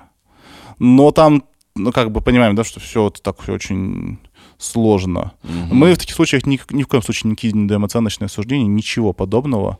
Мы просто берем документы, излагаем факты. То есть Да. переходим к сугубо фактическому изложению, ну, как бы. Ну и, конечно, предупреждаем самого заказчика, что вот, вот прежде чем там идти, то есть у нас всегда в конце исследования а, у нас торжественная презентация, где собираются все, это обычно такое радостное событие, все интересуются, спрашивают, задают вопросы. Вот, и чтобы как бы на такой презентации что-то не сказать такого, что может кому-то не понравится, кто ну, не вызывать никаких там семейных расприй, мы очень бережно всегда относимся к э, истории, и, и истории и страны, и семей. Вот, поэтому мы всегда мы предупреждаем нашего заказчика, то есть основное контактное лицо, говорим, что вы знаете, у вас вот такая вот штука, давайте как-то подумать. Смотри, типа, рассказывайте все как есть. Ну То что ж, типа, дорогие давайте друзья, вот вы это- сегодня собрались здесь со всех уголков нашей страны. Всем было не просто приехать. И мы рады сообщить вам, что мы э, нашли, нашли э, интересную информацию. Половина ваших родственников все убийцы. Да. Шампанское. Нет, да, я понял. Да. То есть есть деликатные моменты. это Деликатные моменты, это обсуждается очень, э, да, очень э, аккуратно, аккуратно. Но, повторюсь, это редкость. То есть на моей памяти таких деликатных моментов может было, ну, не знаю, несколько случаев. Это, это не повсеместно, это не распространено. Как правило, все более-менее. Ну, не знаю, допустим, у нас была там, да, история тоже вроде как деликатная, что вот там, э, э, ну, там родственник, Да. а, офицер там попал под трибунал за то, что бил свою жену. Это знали в семье, это подтвердили документы. Ну, да, то есть без подробностей, как бы, да, действительно такое было, это указано там напрямую. Потом он там э, повоевал в штрафбате, и все стало с ним нормально после войны, прожил долгую счастливую жизнь. Да. Ну, сколько то Да. Хорошо. А бывает ли запрос, э, связанный а, с э, тем, чтобы человек на что-то претендовал, установив какое-то родство? Это реституция. Это, когда- это когда ты можешь вернуть незаконно отнятое дореволюционное имущество. Есть такой А закон. У меня тут есть семейная, короче, байка у Ага. папы, что у его деда, то есть у папиного, получается, деда, у моего, что это получается, прапрадеда, отобрали завод. Мгм, Я думаю, я хочу свой завод назад. мгм. Где мой завод? Я даже не знаю, что там делали на этом заводе, и был ли он. Но я хочу свой... Я хочу свой завод обратно! Где мой завод? Хотя бы посмотреть на него. Посмотреть можно. Точно, наверное, что-то стоит, может, там стены остались. Ходить, облизываться. Да, можно. Хороший завод. Вообще закон такой есть э, у нас по возвращению незаконно отнятого имущества. Так что а, таких успешных прямо кейсов Не очень много. не очень много. Я знаю, что, Это например, примерно по- как Саркиса, который прода- продав- продавал да. титулы, но ни одного не продал. Вот Так, тут примерно- купить эти титулы можно. И, насколько я знаю, есть некоторый опыт правоприменительного, ну, в, в- в праве, э, что по-моему, получалось получить какую-то компенсацию, условно, что ну, там было не про завод, там было, по-моему, про раскулачивание, что раскулачили семью, от- отняли дом, там присадили на участок и куда-то отправили. Получилось, э, по-моему, тысяч пять вы- выиграть вот в, в этом деле. Ну, как-то так это, в общем, по- по-моему, то есть, опять же, да, э, ну вот... Не да, очень выгодно. Да, да, как будто бы... По старым деньгам отдали. Да. По- Дарю, ну, дарит то это много. Пять тысяч там да, конечно. В конце, Хоро- хорошие в, деньги. в конце 18 века это очень большие деньги. Да. Ну, сейчас как-то немножко обесценилось. Да. Поэтому, да, закон такой есть. Кто-то может и претендовать. Уж э, не знаю деталей. Но для этого нужно собрать там кучу документов, которые подтверждают именно владение той или иной э, Мне скорее фабрикой. хотелось бы знать, были ли такие предприимчивые ребята у нас, которые Это, бизнес это начали. проще узнать, на самом деле. Это, это проще узнать, это куда более такой естественный э, поиск, да, когда вы, вам просто интересно узнать, кем они были, чем занимались, да, и там торговлей можно узнать, да, торговля, торговля чем? А были, а, были лавки, например, каменные у купца в городе. Вот э, там сейчас в- Иваново-Вознесенск. А, Там был купец. Вот сейчас их расследую. Очень интересный проект. У него были каменные лавки. Вот ты смотришь, где эти лавки находились. А вот тут они жили. Вот на этой улице дом у них был. А, такой был капитал, был объявлялся каждый год. Там, правда, стандартная сумма, там, по-моему, сколько там, тысячи рублей объявлялся. Да. А, то есть это можно узнать, да, про купечество, это очень интересно, про недвижимое имущество купцов. А, даже если они, а особенно купцы, это люди предприимчивые, они еще и в местном самоуправлении принимали участие. И, например, вот этому купцу, которого мы сейчас изучаем, а, ему выдавали э, ну, такие благодарности от Думы за то, что он вел, видимо, там бюджет считал. То есть там прямо за там, рачительное ведение хозяйства. Там. Это интересная да. информация. Да, интересная информация, это интересно знать. Вот ты сказал, вы ведете, да? Вот смотри, окей, у меня есть много свободного времени, да. А, мне повезло еще, что, скажем, м, много документов осталось о моих а, родственниках. Я могу все сам изучать. Если очень такой упер- Да. Упертый и слэш упоротый, да, прям хочу. Это когда как хобби такое. Да, да, вот это мое хобби. А если я занятой, мне не до этого, я невнимательный э, и так далее, я могу кого-то нанять. Конечно. Это будет команда из скольки человек, как правило? Вот э, у нас в компании это команда из, давайте считать, э, так вот не скажу, значит, это сам историк, непосредственно историк-куратор, Да. называется тот, кто приводит все интервью, этот проводит архивный поиск. Он, короче, продюсер. Он, про- да, Он по- нет, я не сказал, что он не продюсер, он, он скорее как режиссер. Реж- Режиссер. Окей. Да, то есть бли- ближе к режиссеру. А, в этой команде же есть э, аккаунт-менеджер, вот это, наверное, больше продюсер. Аккаунт-менеджер тот, кто с вами связывается, говорит вам, э, вот, Сергей, вот вам вот удобно? Это, это директор картины. Директор картины, да? Вот я, видимо, не так, Да. хорошо знаю этот бизнес, но давай, да, ты поправляй. Вот, то есть это аккаунт-менеджер, тот, кто следит за сроками. То есть у нас... э, Директор. Да, директор картины, значит. Хотя не, продюсер. А еще есть научный руководитель. Может, все-таки продюсер — это научный руководитель? Я предлагаю прямо сейчас перестать сравнивать с кино, потому что... Потому что, может, далеко... Уже не получается, да. Хорошо. То есть третий уже человек? Да, то есть аккаунт-менеджер, научный руководитель, это более опытный коллега, например, вот Михаил Катин-Ярцев, да, который уже много лет в генеалогии, он уже знает э, и общее, там, как искать казаков, как искать староверов. Это К нему каждый- с чем-то сложным уже приходят. К да? нему приходит, он, в принципе, в каждом проекте участвует, но именно вникает он в более сложные ситуации, которые куратор не может решить сам. Ну, то есть крестьян, э, скорее всего, найти получится, это не очень сложно. А если крестьяне старообрядцы, где-нибудь в Сибири, да еще и заводские крестьяне, вот тут уже надо, что называется, подумать, какие-то могут быть источники, Тут и что про них специалист сделал Тут так. уже на, э, нужен совет специалиста, того, кто с этим имел уже дело, да. И Да. вот тут вступает научный руководитель. А далее, кто еще работает над проектом? А далее работает над проектом. У нас есть а, ассистенты, те, которые ходят в архивы, допустим, в Москве, Санкт-Петербурге, помогают с поиском. А, есть у нас а, они же могут писать статью по аномастике, которая потом вычитывает, проверяет историк-куратор. Есть у нас расшифровщик аудиоинтервью, мы все интервью записываем. Все интервью, с кем мы поговорим, там 10 интервью, полуторачасовых, это будет все в расшифровках. Есть специалист, который этим занимается у нас. Вот, э, его вклад, ее, точнее, вклад в работу. А, далее это у нас э, редактор, который после того, как историк провел исследование, собрал все интервью, он написал отчет. Это обычно отчет занимает страниц 300 А4. То есть он Ай. довольно такой весистый. Там, конечно, изображения, сканы документов, их расшифровка в том числе, потому что э, вот мы говорили, да, о, почерке с тобой, Да. э, что сложно читать бывает. Вот э, это все расшифровано, чтобы вам было понятно, о чем мы вообще говорим, что это в документе вот так написано. Вот.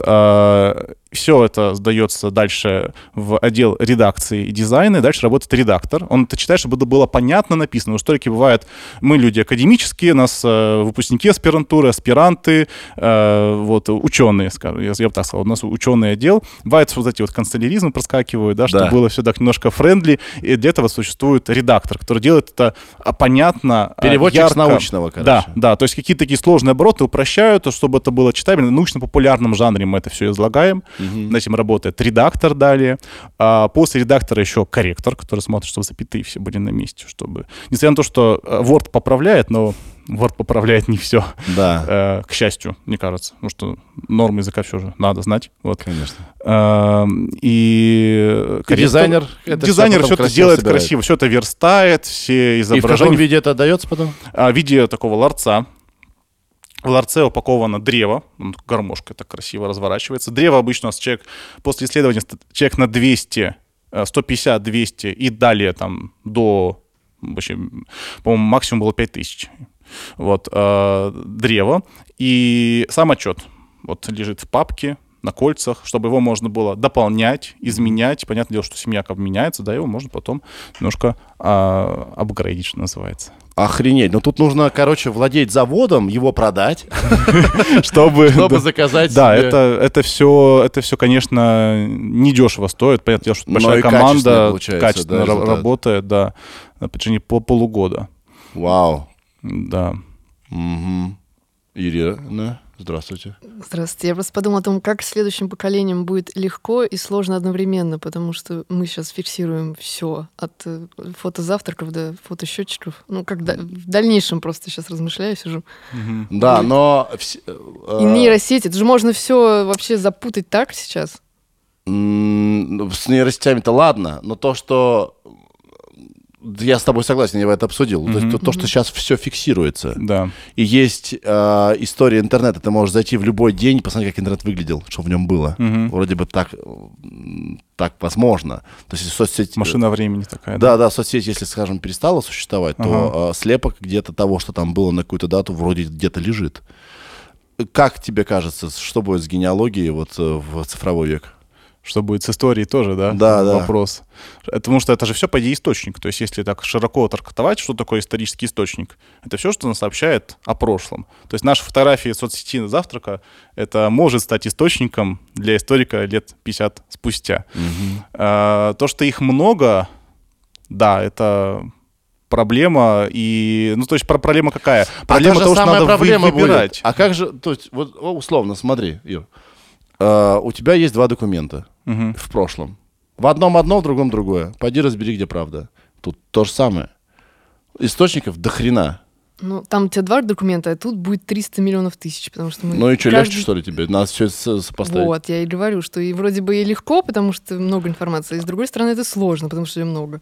А еще вопрос, насколько эта информация отражает нашу действительную жизнь. Вот, Да, все эти фотографии завтраков. Мы же, ну, не каждый завтрак фотографируем, мы какой-то особенный завтрак фотографируем. Потому что сегодня, если, не знаю, я положил себе красную или черную икру на завтрак и сфоткал, то потом скажут, он каждое утро ел на завтрак черную икру. Или я, З- Богат был страшно. или я блогер. Я выложил сегодня, что я на море, а я уже две недели не на море. Да, да, да, да. Сейчас дома уже. Ну и что делать? Как А потом, как потом согласно этой разбираться? фотографии, я был на море. в Да, год. и потом надо билет надо смотреть тогда еще. Ой, сколько всего. Да.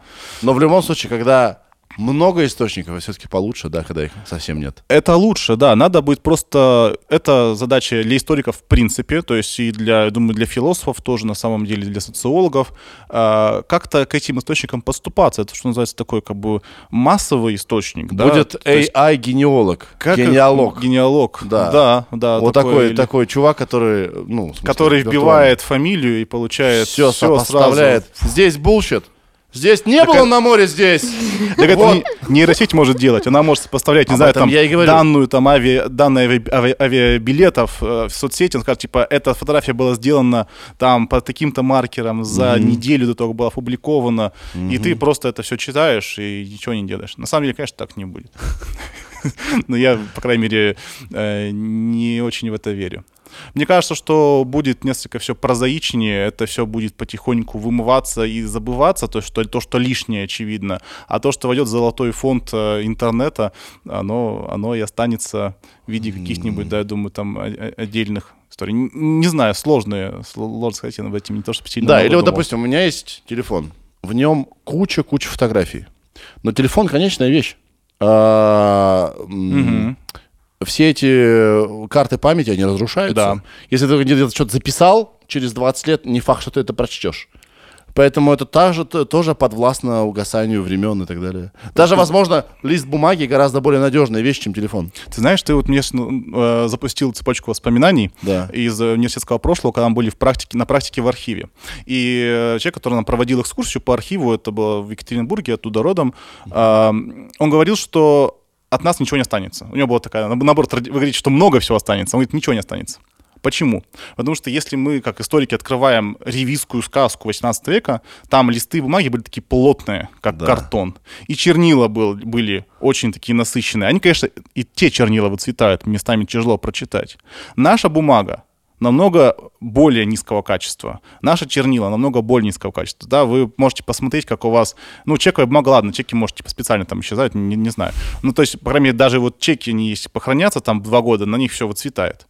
А, то есть, э, а будет ли такая бумага храниться сто лет, она не рассыпется в прах? Скорее всего, рассыпется. Если это бумага, то есть э, вот просто все это дело производства бесконечное, которое происходит, на непонятно какой бумаге, непонятно какого материала, оно может рассыпаться в прах в будущем.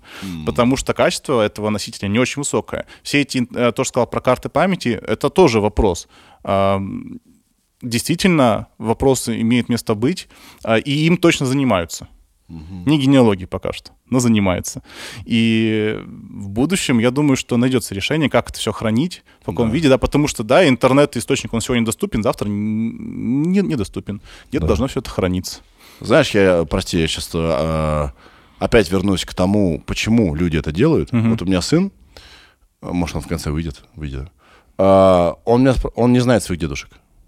Просто он э, родился, когда их уже не... Значит, моего, допустим, папы не было уже. А, значит, э, папа своей мамы, он тоже не знает. Там потеряно общение. Вот, ну, неважно. И он меня все время спрашивает про дедушку. Просто спрашивает. Я про это не говорим даже мы. Он просто время от времени спрашивает. То есть это естественное желание знать почему-то родство. Интересно, это как-то в нас записано. Наверное, да. Но вот возвращаясь, да, что это было всегда, в общем-то, да, просто в разных формах, да, в устной традиции это было. Это, это прямо... Для меня это тоже было, кстати, интересно. Я помню, как я в школе э, думал, что у меня миллиард предков, потому что я начал умножать э, каждое поколение на два. Я Да. такой, типа, так, у меня 8 прадедушек прав, значит, у меня 16 пра-пра. А кто эти люди? Так, а значит, у меня 32 пра-пра-пра. И, а дальше 64, а потом 128, а потом, получается, уже за 200 смело. И, и так, если посчитаешь, что к средним векам у тебя были миллиарды предков. Ну, что-то не то. Тут как-то так я, не я тогда еще не, не понимал, что есть закон уменьшения числа предков. Э, И так... Закон уменьшения числа числа предков. предков, конечно. Если вы будете умножать число своих предков, вы даете до безумных величин. К- Столько людей не было. То есть э, сейчас у нас сколько? 7 миллиардов, да? Да. Вы, вы, вы насчитаете 7 миллиардов где к девятому. Ну, не столько не было людей, да, в 9 веке. И там, мне кажется, миллиарда-то не набралось бы. А, То есть это что значит? Один человек является нашим предком по нескольким ветвям одновременно. Это когда, например, вы можете, тоже изучаем историю какой-нибудь семьи, которая долго живет в сибирской деревне, и мы видим, что человек с фамилией такой-то женится на такой же, ну, на своей однофамилице. Они уже по церковному не родственники, там, может, не пятиюродные уже. Но фамилия-то у них одна, и мы понимаем, что, скорее всего, это одна семья, которая сюда переселилась лет 200 назад или 250. И они тут так- такие корни пустили. Ага. И вот у этого человека, а, потом у них свои дети, да, получается, древо, оно так немножко ромбом так вот сойдется в в одного предка, который был предком и для этой, и, и для, и, для, и для прадеда, и для прабабки. Такое возможно. Поэтому действительно все люди братья, вот возвращаясь. И на этом, в том числе, генетика строится, генетические тесты, что не показывают все вот эти степени. Потому что количество людей а, у нас а, сильно меньше было, чем а, мы можем себе насчитать родственников. Да, и поэтому все мы где-то, где-то кто-то пересекается, поэтому тест так много показывают совпадений. Отсюда вопрос. Скажи мне, пожалуйста, если сейчас не брать в расчет сложность поиска, докуда вообще имеет смысл искать родство? Может быть, скажем, на 17 веке ее закончить? Зачем там дальше искать? Какой смысл? Что это дает? Как? Или от запроса зависит? Запроса зависит. Но вообще на 17 веке, скорее всего, ты и закончишь искать, потому что дальше источников нет. То есть, э, возвращаясь, да, к тому, что источники про наших предков — это же бюрократия. Чем было сильнее государство, чем больше было бюрократии... Я придумал название выпуска. Так. Возлюби бюрократа. О, Возлюби. и, и, мо- и- и- и, надеюсь, моего лица не будет там на, афише, а то как-то... А, Ну да, ну ты же не бюрократ. Я не бюрократ, нет, не люблю бюрократию, но, но вы, ну как бы не то, что вы, нет, это данность, что мы Хорошо, тогда так. Мы называем. Значит, на обложке будет написано генеалог, Так. а, твое имя, фамилия. А, значит, на- название видео «Возлюби бю- бюрократа» в скобочках. Мы не имеем в виду вот того, кто Того. нарисован на обложке. Супер, отлично. Вообще, в Так- принципе, так, э, «Возлюби» от- отличный это будет самое длинное название Да. в истории Ютуба. О, Да. прекрасно. Вау. А сколько примерно стоит у вас исследование? А, ну, начинается а, по четырем ветвям. Бабушки, дедушки, бабушки, дедушки. По-моему, 800, э, чё-то 90, по-моему. 890 тысяч. Да. Ага. Да, но это как бы полгода работы команды, которую мы перечислили, да. Это, много людей. Это, это много людей, это, это конечно... И время я хотел спросить, но ты ответил уже, полгода. Это полгода минимум занимает, да, потому что это, это очень трудоемкий процесс. И... Отсюда делаю вывод, что это, скорее всего, делают люди, ну, естественно, состоятельные, и те, у кого в родстве были, скорее всего, гербы, заводы точно были невозможно, а точно и так далее, да? Нет, Нет? нет. Это делают те, у кого э, есть действительно ресурс этот, и у них мало времени, как правило. И они э, как бы приходят к нам и говорят, ну, это, это и надо, знаете, да, но у меня времени нет этим заняться, потому что это, это столько у вас времени отнимет. Э, У нас историки сейчас занимаются этими днями и ночами, и то времени не хватает. Это очень трудоемкий процесс. Надо с ним созвониться, все это сопоставить, и речь. описать. Это 300 страниц отчет, это уже большая работа. Написать что это, за- это огромная, огромная, огромная работа очень длительного времени. Поэтому у тех, у кого есть э, ресурс э, и нет э, времени, они приходят к нам. Это наша целевая аудитория. А если у вас есть время, да, э, и есть, ну, ресурс тоже должен быть, даже самому сделать древо, это на самом деле это не дешево. Это в любом случае вам нужно заплатить будет за архивные дела. Иногда копия, не знаю, вот э, дела какого-нибудь там на, на 10 листов, ну, на 100 листов, окей, архивное, может обойтись там в десяток тысяч рублей. Просто копия. Просто то, что вам архив пришлет эту копию. Вот. э, Или поехать в командировку, сколько вам будет стоить, да, там недельку пожить, там по деревням поездить, взять такси или аренду машины. Посчитайте, это такие не, не маленькие суммы получаются. И это может затягиваться на года у вас, может, на пятилетие. Люди годами это все собирают, общаются с родственниками, знакомятся с родственниками. Я, кстати, когда занимался своим... Вот это минус. Да. Знать про них одно дело, но знакомиться. Ага. А потом открытки получить по WhatsApp. Ага. На яблочный спас. Ага. От троюродной тети. С добрым утром, хорошего дня. Кто делал? Я найду, как я предлагаю найти человека, который клепает эти Эти видео. картинки, да? Это Может- может, нейросеть, которая Может, вышла из-под нейросеть контроля. где-то какая-то, ст- ну не может человек это Такое делать. придумать, да? Настолько продуктивных не бывает. Ну, вот действительно. Сейчас я хочу, извини, пожалуйста, сейчас буду кричать, я хочу сына позвать, может быть, он придет. Вань! Ванюш, можешь подойти, пожалуйста? Хочу тебя про дедушку спросить кое-что. Может, выйдет, он стеснительный Да, очень. Да. А, а пока он идет, а ты можешь вспомнить какой-нибудь самый любопытный случай вот в, в истории ваших поисков, что вы кого-то искали? Вань, привет. Скажи, пожалуйста, ты знаешь, как зовут твоего дедушку? Ну как не знаешь? Мы, мы, Сережа, мой папа. А, а, папа мамы? Может быть, Толя? Ладно, ты не знаешь, хорошо. А тебе хотелось бы узнать? А познакомиться с ним хотелось бы? Все, давай, беги. Сейчас мы скоро закончим. Да. А, не получилась задумка. Задумка не получилась, должно было быть не так. Ну, Короче, Да, нра- ему интересно. Да. Ну, конечно. Да, я- он- если бы меня так позвали в детстве, я бы вообще не вышел. Сейчас, возможно, опять травма Зачем? детская бы сейчас За- была. за- конечно, да, что, Очередная. Ладно. А, забыли, извини, пожалуйста. Какой-нибудь интересный момент вы обнаружили, случай, что-то еще? Да. Или много. много Интересный запрос. Э, Запрос интересные тоже бывают Давай, часто там, давай, но они давай. просто бывают не, не- не подтверждаются. Ча- чаще там, не знаю, там у нас э, предки были очень известными купцами, владели вот этим вот магазином, вот здесь вот, здесь вот Заводом. Э, заводом не было про завод, но наверное, Я про себя Да, да, да, пошутил. я, я, Да. а, я понял. Вот. И оно не подтвердилось, там крестьяне, просто однофамильцы.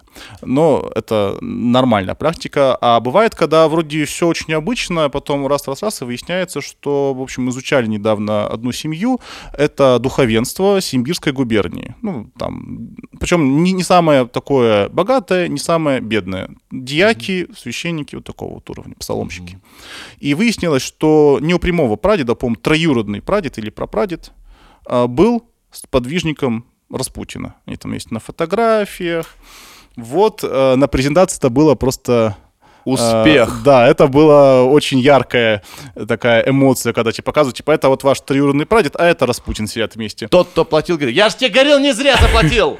Ты посмотри, какая информация. Не, эмоции всегда прям просто Вау, ни- никогда это, себе. это, это бесценно вообще, когда ты вот эти все эмоции люди переживают, ты смотришь, я много бываю на презентациях, и я просто вижу, как люди такие, «Ух, как мы, мы столько всего узнаем, и не можем пока это ос- осмыслить, Да. это нам нужно подумать, и потом возвращаться к комментариям, что, блин, там, ребята, вы вообще там там крутую ра- работу сделали. В этот момент понимаешь, типа, что вот эти все тяжелые, это действительно бывают очень тяжелые поиски, непростые. Бывает один документ получить, это просто ужас. А, Надо об стенку расшибиться, чтобы какой-нибудь документ вытащить, если особенно нужна там цепочка родства, подтверждение. О, это несколько запросов, все это по почте, сходить на почту, забрать, получить. Наши историки просто герои, которые этим Да. за- занимаются. И когда они видят потом этих благодарных людей, которые такие, да вот, мы все... И это как вот этот момент, он такой, типа, команда такая, блин, ну мы не зря, сука, пахали эти полгода. Мы это Да. все... Это, это очень ценно. Да. Я думаю, что если к- человек говорит, что дорого им, вы им э, ск- скажите, а попробуйте сами и приходите через э, пару месяцев.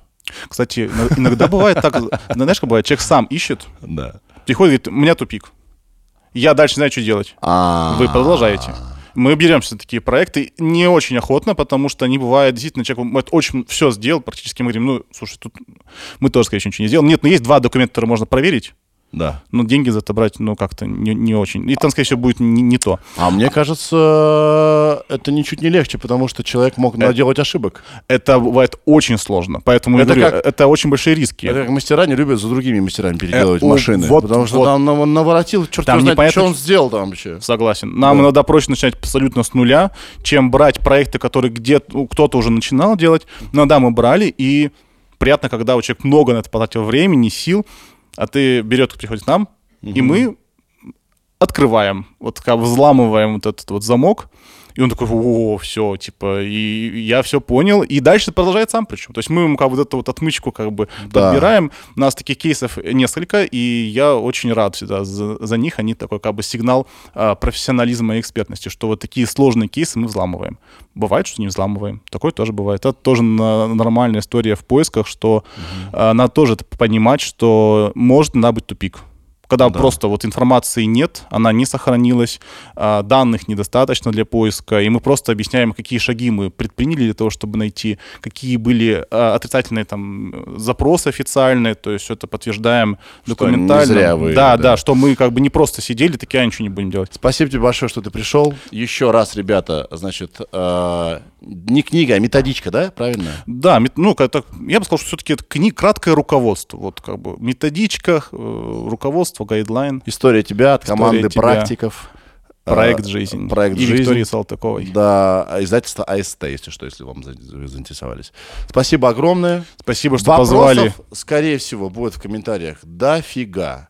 Если будет минутка, заб- и у тебя есть аккаунт на Ютубе, забежать, поотвечать, будет минуточка Да.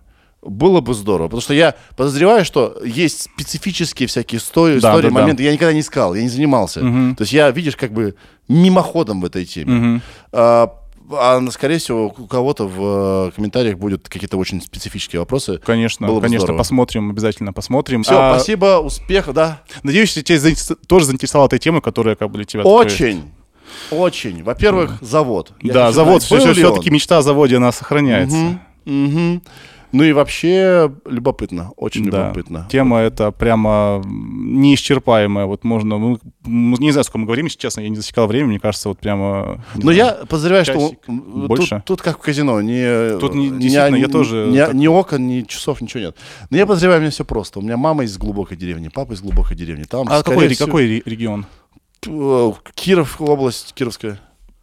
Прекрасный регион для сохранности, просто потрясающий. Там Да? можно сделать самые лучшие исследования, ну, одни из самых лучших исследований по Кировской области. Ну там все, пекарь. Вятка. Вятка. Вя- У меня тоже, кстати, с э, Сарапульский уезд, э, это Вятская губерния. Да. Так что где-то, может быть, тоже вот это вот там, пересечение, кто На знает. всякий случай, может, мы, может, мы братюни? Да, может быть. Кто знает, да. Но все люди братья, как мы выяснили. Да, это Да. правда. Все, счастливо, спасибо. Спасибо. Очень ценим твое время. Огромное спасибо. Ребят, пишите комментарии. Счастливо. Йоу. Сережа, это я. И микрофон.